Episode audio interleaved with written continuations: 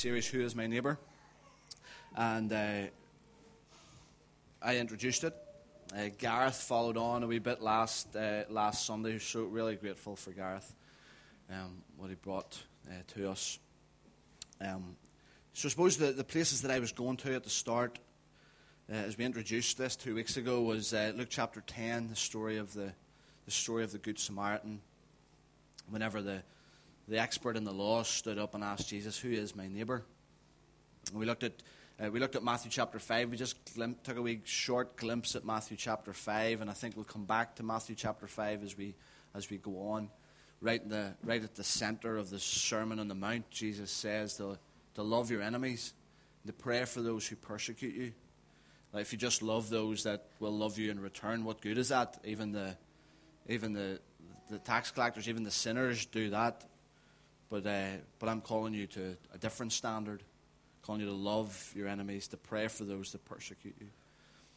And so we're saying that it feels like there's no, in the, in the message and the call of Jesus, there's no one that is left out in the pursuit of loving really well. And so we want to we want to challenge our thoughts. We want to we want to provoke some thoughts as we as we keep on throughout this uh, keep on going throughout this series. Actually, in Matthew chapter 22, reminding myself this week that, uh, that Jesus, again, confronting the, the Pharisees and the Sadducees, those that were out to try and trick Jesus, try to trip him up. They started to come to him with questions, and every time he was able to respond with such wisdom and such grace that they were always amazed. In fact, there's times where it says that he, that he shut them up and they never asked another question. But in Matthew chapter two, 22, towards the end of that chapter, the, the, the Pharisees came and they said, What's the greatest commandment? And Jesus gives the golden commandment that you would love the Lord your God with all your heart, with all your soul, with all your mind, with all your strength, and that you would love your neighbor as yourself. Here is the golden command that Jesus uh, answers. But then it, it's just struck me that at the end of that, the, the offering of this commandment, the offering uh, the answer to the question that was posed. He says, in fact, that everything, all of the law and the prophets, everything that you've heard, everything that's been taught hangs on this. It hangs on loving the Lord your God and loving your neighbor as yourself. And so when Jesus says things like that, it just, it just gets my attention. As I go through, as I go through the scriptures, as I go through and, and, and, uh, and his heart is further and further revealed, I realize that it all, it all is summed up in this, this message of loving the Lord your God and loving your neighbor as yourself. He never separates the two. And so this morning we, uh, we're wanting to keep on asking the question that we started with two weeks ago, and Gareth uh, encouraged us again with last Sunday. We're wanting this, these Sunday mornings to, to constantly um, cause us to question how we respond to those that form the communities that we live in. And there is all sorts. There's all sorts that make up the communities that we live in, the, the cities and the towns and the villages, the nations that we represent. And last week we spoke about Islam. We spoke about how we respond well to, to Muslim people maybe in our communities they don't make up a huge number, but we want to we want to keep on asking the question. We want to be sensitive to how we respond to those that form the communities that we live in. And so this morning, I, I want to talk a wee bit about how we respond to, to the dysfunction of family, dysfunctional families. I don't actually I don't want to use that word. Uh, broken, broken families. I want I want to talk about how we respond to to the to the brokenness of family life, how we respond to the to the to the behaviours that are a result of broken family. I want us to be, be asking the question: How do we respond to those harmful consequences that have led from the brokenness of family life? We find this very challenging, and so maybe for some of us, we uh, we couldn't think of anyone that make up, makes up our community that was, that, was, that was a Muslim person. But I'm sure that you don't have to think too far or too wide to think of somebody that's in your community. Someone actually that has probably been unfairly labeled within your community as uh, someone broken, someone we've labeled dysfunctional. I love that David led us in that song uh, in the middle of our time of worship that broken lives are made new. And I'd love us to truly believe that. I'd love us not only to believe that, but to begin to respond to people in such a way that we truly believe that broken lives are made new. That there is no one beyond his, his reach, there's no one beyond his, his astounding grace, there's no one beyond his, his arms and his outstretching uh, love. And so, like Gareth, Gareth introduced his time to us last week by saying that there is prejudices. We, there's people within our communities. There is there are behaviors that we witness. There is things that we come across, behaviors that we encounter that cause us to, to label, cause us to place a label on people and keep them at a distance. And so last Sunday, Gareth said that there is prejudice, prejudices that bring us to a place that we, where we become fearful. He was really honest as, he, as Gareth shared some of his stories, shared some of his experiences, shared some of the, the things that went through his mind as he encountered uh, people from, uh, from a Muslim background. And I think the same thing can happen to us as we encounter those that are the most broken within our society those whose behaviours can often disgust, that can often cause us to become so offended and and uh, and that we we place labels and we we build up barriers. There is prejudices that bring us to a place where we're fearful, and it keeps people at arm's length. And again, in Gareth's in the midst of Gareth's honesty last week, he said that there's prejudices that reveal our own insecurities in our own hearts. And I think that's what happens as we begin to as we begin to pay attention to the thoughts and the mindset that we have towards certain people in our society. It can often actually just reveal our own insecurities, our own misunderstandings of who the Father is. And so, if you're anything like me, uh, you've started off this year uh, if you're one that's, that starts the, your Bible reading plan again in, Gen- in January the 1st, you start off in Genesis chapter 1. Math, some, for some of you, Genesis chapter 1 and Matthew chapter 1. And, uh, and if you followed along the pattern, if you followed along the plan, uh, this, today you'll be at uh, Genesis 28 and the final chapter of Matthew.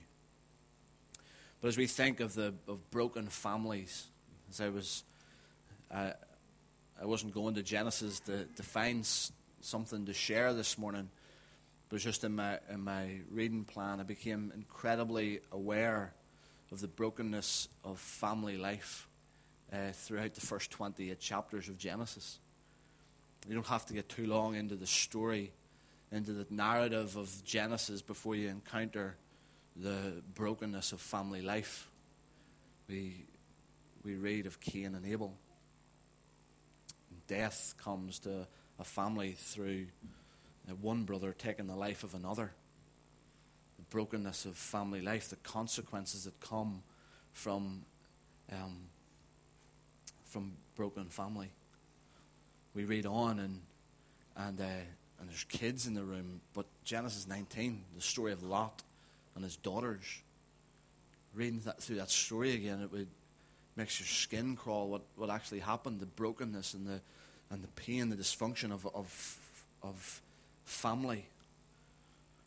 We get to chapter 25, and that's where Gareth brought us to last, last week, and we see that Isaac and Ishmael, and Ishmael lived the rest of his days in hostility towards his brothers. The brokenness of family life, the consequences of, of, of walking away from what God intended, what it meant, what it looked like to be people made in his own image. And then I've just been the last few days in the story of, of Jacob and Esau, the, the two boys of, of Isaac and Rebekah. And reading, reading yesterday that Isaac's, Isaac had his favorite. He, his favorite son was, was Esau, and Rebekah's favorite son was, was Jacob. And Jacob comes and he deceives his dad, and, and Rebekah's helping him do all of that. It becomes, it gets to the stage where Esau just, he lives a life of hostility. He marries a Canaanite woman because he knows that it'll upset his family. Jacob ends up having to go on the run because he finds out through his mum that Esau is wanting to take his life. And as soon as Isaac passes on, Esau's coming for Jacob. The brokenness of, fa- of family life. And the it's this, it's the, for me, the issue is then the cycle that, that the next generations get into. And if you continue on in the Old Testament narrative, you'll get to First and Second Kings, First and Second Samuel, First and Second Kings, First and Second Chronicles. And often you'll read this line that the, that the kings that they did just as their fathers had done. They did just as their fathers had done.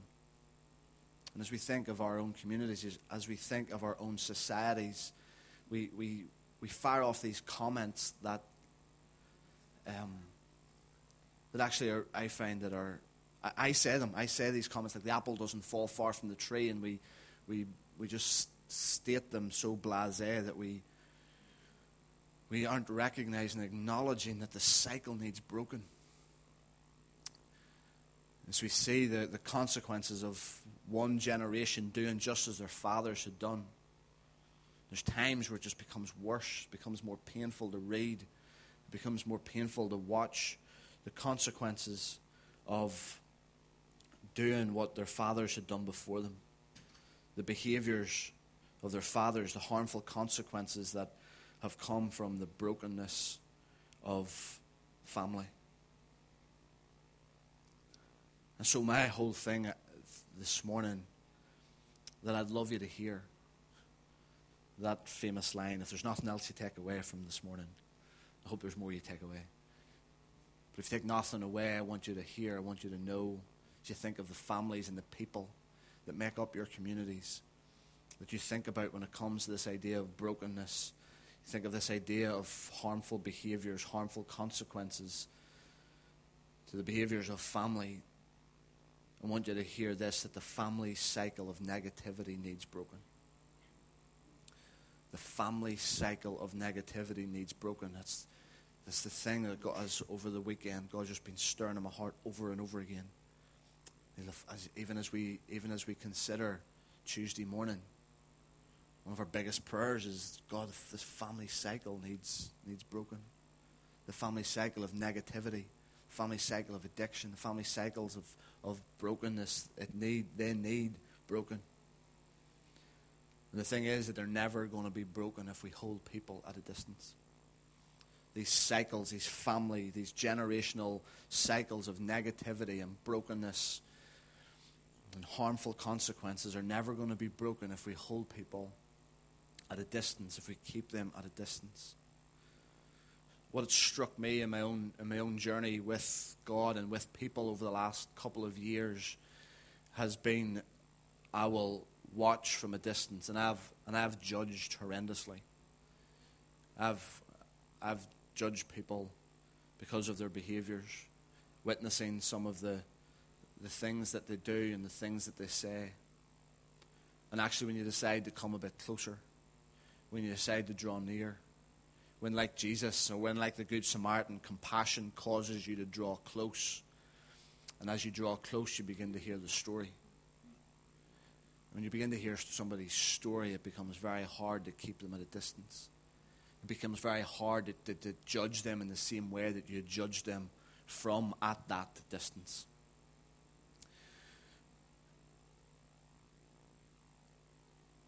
And so I'm challenging you if to consider this question if only if only I knew the stories of these people. Trust me, it'll change you begin to hear the, the cycle that they've been caught up in, the cycle of harmful consequences, the cycle of certain behaviors, and you begin to hear their stories, you begin to look at them differently. You begin to, you begin to see them almost as he sees them. I'm rereading uh, Philip Yancey's book, What's So Amazing About Grace. And uh, I was flicking through the, the contents, uh, the contents page last night and just struck by this line of one of the chapters that I haven't reread yet. But it's called The Cycle of Ungrace. And I just would love us that as a, as a church family, as, as people that, even within your own family, within your own, within your own estate, within your own sphere of influence, that you would be one that would break the cycle of ungrace. Pains me to, to come close and to hear the stories of people and they've never once experienced grace. There was a story, uh, uh, I can't remember what, what I was reading, but it was a book, it was a famous book, I think Scott Peck, The Road Less Traveled. And apparently, that in that book, there's, there's stories about, about purpose and all of these different things, and there's, there's a huge chunk of it is about grace. And he, the story goes that somebody is reading this book, and somebody asks, Well, what is grace? And the response to the person who hasn't got to that place in the book yet says, I don't know, I haven't got there yet. It was just in that moment that I heard that story being relayed that it caused such pain in me to think that there's people that have never experienced grace. When someone asks, What is grace? that there's people within our communities and people within our societies that could possibly say, I don't know, I haven't got there yet. Haven't read about it yet. Haven't got to that place in my life yet where I've experienced it. And, and the challenge of that, the pain of knowing that there's people within our communities, people within society, people within our families that are caught up in this cycle of ungrace. All I've ever known is the daily cycle of ungrace. And I just think that as we, as we are approaching this series, as we're in the midst of, uh, of the, our Wednesday nights, just stirring our hearts once again to pray for those who don't know Jesus. My heart is that we would begin to, to see the need to see the responsibility even on us to break the cycle of negativity. And I don't know where else to look. I've got to this place now where I, I come back again to the Gospels and I don't know where else to look. I do. I, I read a lot of books and, and, uh, and get caught up in a load of blogs. And there's a temptation to sometimes go there for an example, to go there for an illustration. But I watch Jesus as we think of what we're talking about this morning. I look at Jesus. Can't help but be caught up and attracted to, to, to what he does concerning people that have a bad reputation, concerning people that are, that are the notorious sinners, concerning people that are disreputable, disreputable, however you pronounce that, characters, as Eugene Peterson talks about in Luke chapter 5. But here is Jesus in the midst of a religious environment. And in this environment, leaders love to gather other leaders that are like them around. And so every time we, we go into, into the places where the Pharisees are having a meal, they always just bring around them those that look exactly like them, that talk just like them. Their guests are people who are just like them. And so in the first week, the first week, the thing that was challenging me and the thing that I offered to you as a challenge was that we tend to stay in our own group. We tend to stay in our own people, our, our own group with the people that we are familiar with and the people that we are most comfortable with.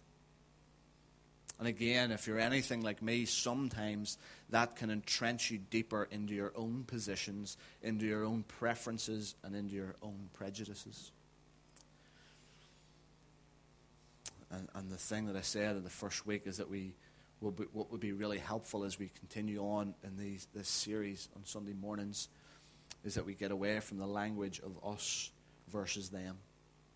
And again, I'm, I'm looking to Jesus in this. Jesus, what do you have to say about this? What do you have to say about our response to the broken dysfunctionality of, of family life?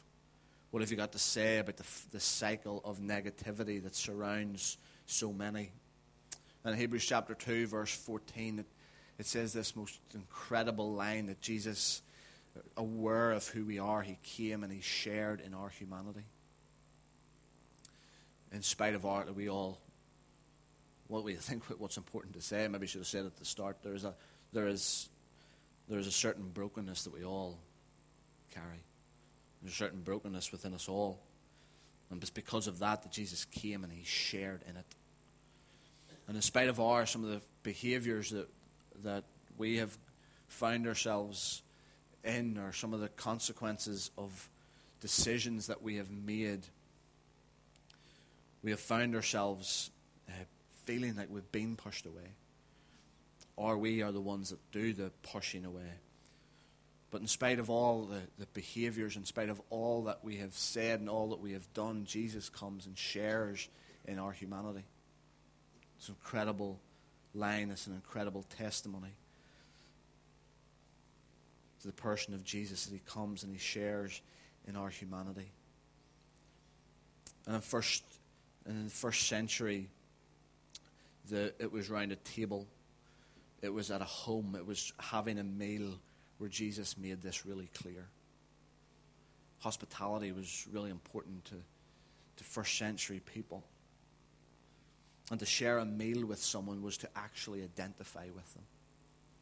I think I've said it before that throughout the Gospel of Luke, Jesus is either going to a meal, he's either at a meal, or he's coming from a meal. And I'm struck by the example of Jesus. And I think it was this, this demonstration how he was sharing in our humanity that he would come and he would share a meal with someone. And to share a meal with someone was to identify with them. And he just kept on doing that. And he often did it with the most dysfunctional. He often did it with those whose reputation was really poor. He often did it with those that were not well thought of within the community. We could take, we could take loads of time going through endless stories of how, how Jesus did that. But it's in Luke chapter 19, the story of Zacchaeus, that, that gets my attention. I think of the reputation that Zacchaeus must have had.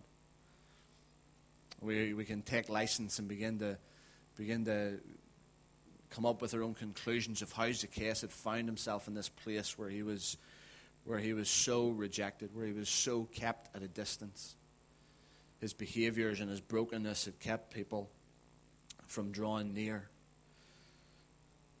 I think it's Eugene Peterson that, in referring to Zacchaeus, um, in his version, says he was a notorious sinner. That's what he was known for. And so, in spite of, or regardless of his behavior, regardless of his reputation, Jesus looks up to Zacchaeus and says, Zacchaeus, I'm, we're going to share a meal together. Zacchaeus, tonight I'm going to identify with you. Zacchaeus, tonight I'm going to hear your story. I'm going to draw in and round a meal. I'm going to share in your humanity. I'm going to identify with you. I'm going to hear your story, and I'm going to not push you away. And in fact, I'm going to break the cycle of ungrace.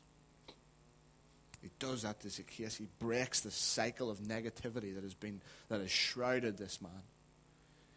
He breaks the negativity that he has got caught up in and passes on, potentially passes on to, to his kids and to those that, f- that will follow after did what their fathers did, as we read of in the Old Testament. Jesus says, I'm breaking the cycle. In Luke chapter 5, again, the language that Eugene Peterson says is that my version says that he was found to be sharing a meal with the tax collectors and the sinners. Eugene Peterson says it was a room of disreputable characters. And here Jesus comes and he identifies with them. He says there's a, he acknowledges there's a stigma attached to these people that he's sharing a meal with. The religious people are so offended, they're so put out that Jesus would come and identify with these people. They knew the significance of sharing a meal and, and to watch Jesus sharing a meal with these characters, with these people of poor reputation, but Jesus comes and he breaks the cycle of ungrace. In the King James Version, not often quoted from, but the King James Version says that there, the verse 31 or 32 is that they that are whole need not a physician. They that are whole need not a physician. He's come to restore the broken. He came to break the cycle of ungrace. Luke chapter 19, verse 10 says that he came to, he came to seek and save the, the lost. The NLT says that he came to seek and to restore the lost. He came to put us back together. The brokenness that we had faced, the brokenness that we had found ourselves in, he came to make us whole. He came to restore the lost. And then Luke chapter 7, a fascinating story that again deserves more of our time, but it's the woman that Jesus has came to the home of, a, of one of the Pharisees. It's just made up of Pharisees. It's made up of people who think and talk and look exactly like them. And, and a woman with questionable character walks into the walks into this environment. And these people can't believe that Jesus would even engage with her. They can't even believe that Jesus would allow this woman to touch him. But here in Luke chapter 7, Jesus validates her. And he actually goes on to say, not in Luke's version, in another version, that her story, I think it's Matthew's version, that this woman's story will continue to be told. This story will never stop being told. And, and it's one where Jesus validates this woman caught up in a lifestyle because of brokenness, caught up in a lifestyle because of the cycle of ungrace. And he treats her like one with incredible worth. Probably the woman in the most, the lowest rung of society, the poorest of reputations, the saddest of backgrounds. And Jesus comes and he validates her and he treats her like one with incredible worth. He makes her feel like she can belong in spite of the behaviors that she's found herself in, despite of the, the consequences of the decisions that she has made, Jesus, in a moment, makes her feel like she's worth it, makes her feel like she can belong. Soren Kierkegaard, um, he says this Our duty is not to find a person to love or an object to love Rather, the task is to find the person and the object already given or chosen lovable. Our duty is not to find a person. So from today, I don't want, we don't want to just go out and, and, uh, and find a person that we can that becomes a project for us and we love. We find an object that we can love. But actually, it's to find the person or the thing already given to us, already chosen that they are already lovable. And as Gareth brought his time to a close last Sunday, I want to bring this time to a close, suggesting the same things that Gareth suggested. As he spoke of people from a Muslim background and spoke of Muslim people, he said that there is people that are trapped in a culture that they have found themselves in. And I think the same can be said about the people that we are talking about this morning. That there's people that have found themselves trapped in a culture or even trapped in a mindset that they have found themselves in. And we cannot let fear, we cannot let prejudices get in the way of setting them free. And as Gareth brought us to a close, he, he said, Let us take a look at God's example. And as he brought us back to, to God coming and encountering Hagar and Ishmael, there was three things that Gareth suggested, and the same three things that he suggested for last week, I want to suggest for this week. God example, and that we follow it, is that he took the initiative to engage. He took the initiative to engage. And he gave his blessing. And he responded. He responded by being attentive. He responded by being compassionate. And so, those three things that I would encourage you as we consider those, that for whatever reason, I'd encourage you to, to find out their story.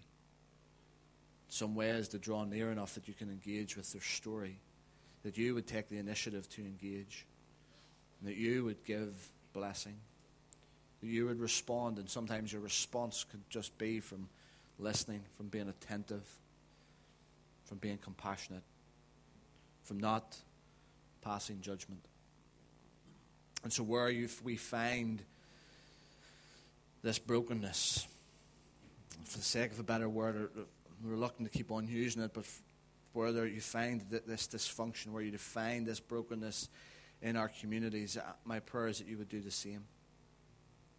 And where it's appropriate, where it's appropriate, maybe the best thing that you can do to identify with them is over a meal. For some, that the thought of that just is a bit too scary. For some, it maybe isn't appropriate with, for whatever reason.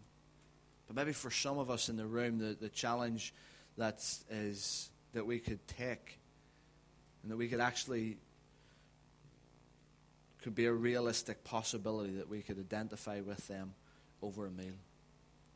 That we could bring them to our house or we could sit over a table. I'm going to finish with, with the challenge of Jesus. Jesus in Luke chapter 14, verse 12 to 14, says that when you give a lunch or a dinner, when you host a meal, don't invite your friends, your brothers, or your relatives, or your rich neighbors. If you do, they will invite you back, and then you will be repaid. But when you're given a banquet or you're hosting a meal, invite the poor, invite the broken, invite the crippled, invite the lame, those that can't see, and you will be blessed. And although they cannot repay you, you will be repaid at the resurrection of the righteous. That'll just a prayer for us, and then Robert's going to come and close our time out with, uh, with a couple of songs of worship, and uh, and then we'll have tea and coffee, and then hopefully we'll see you see you tonight.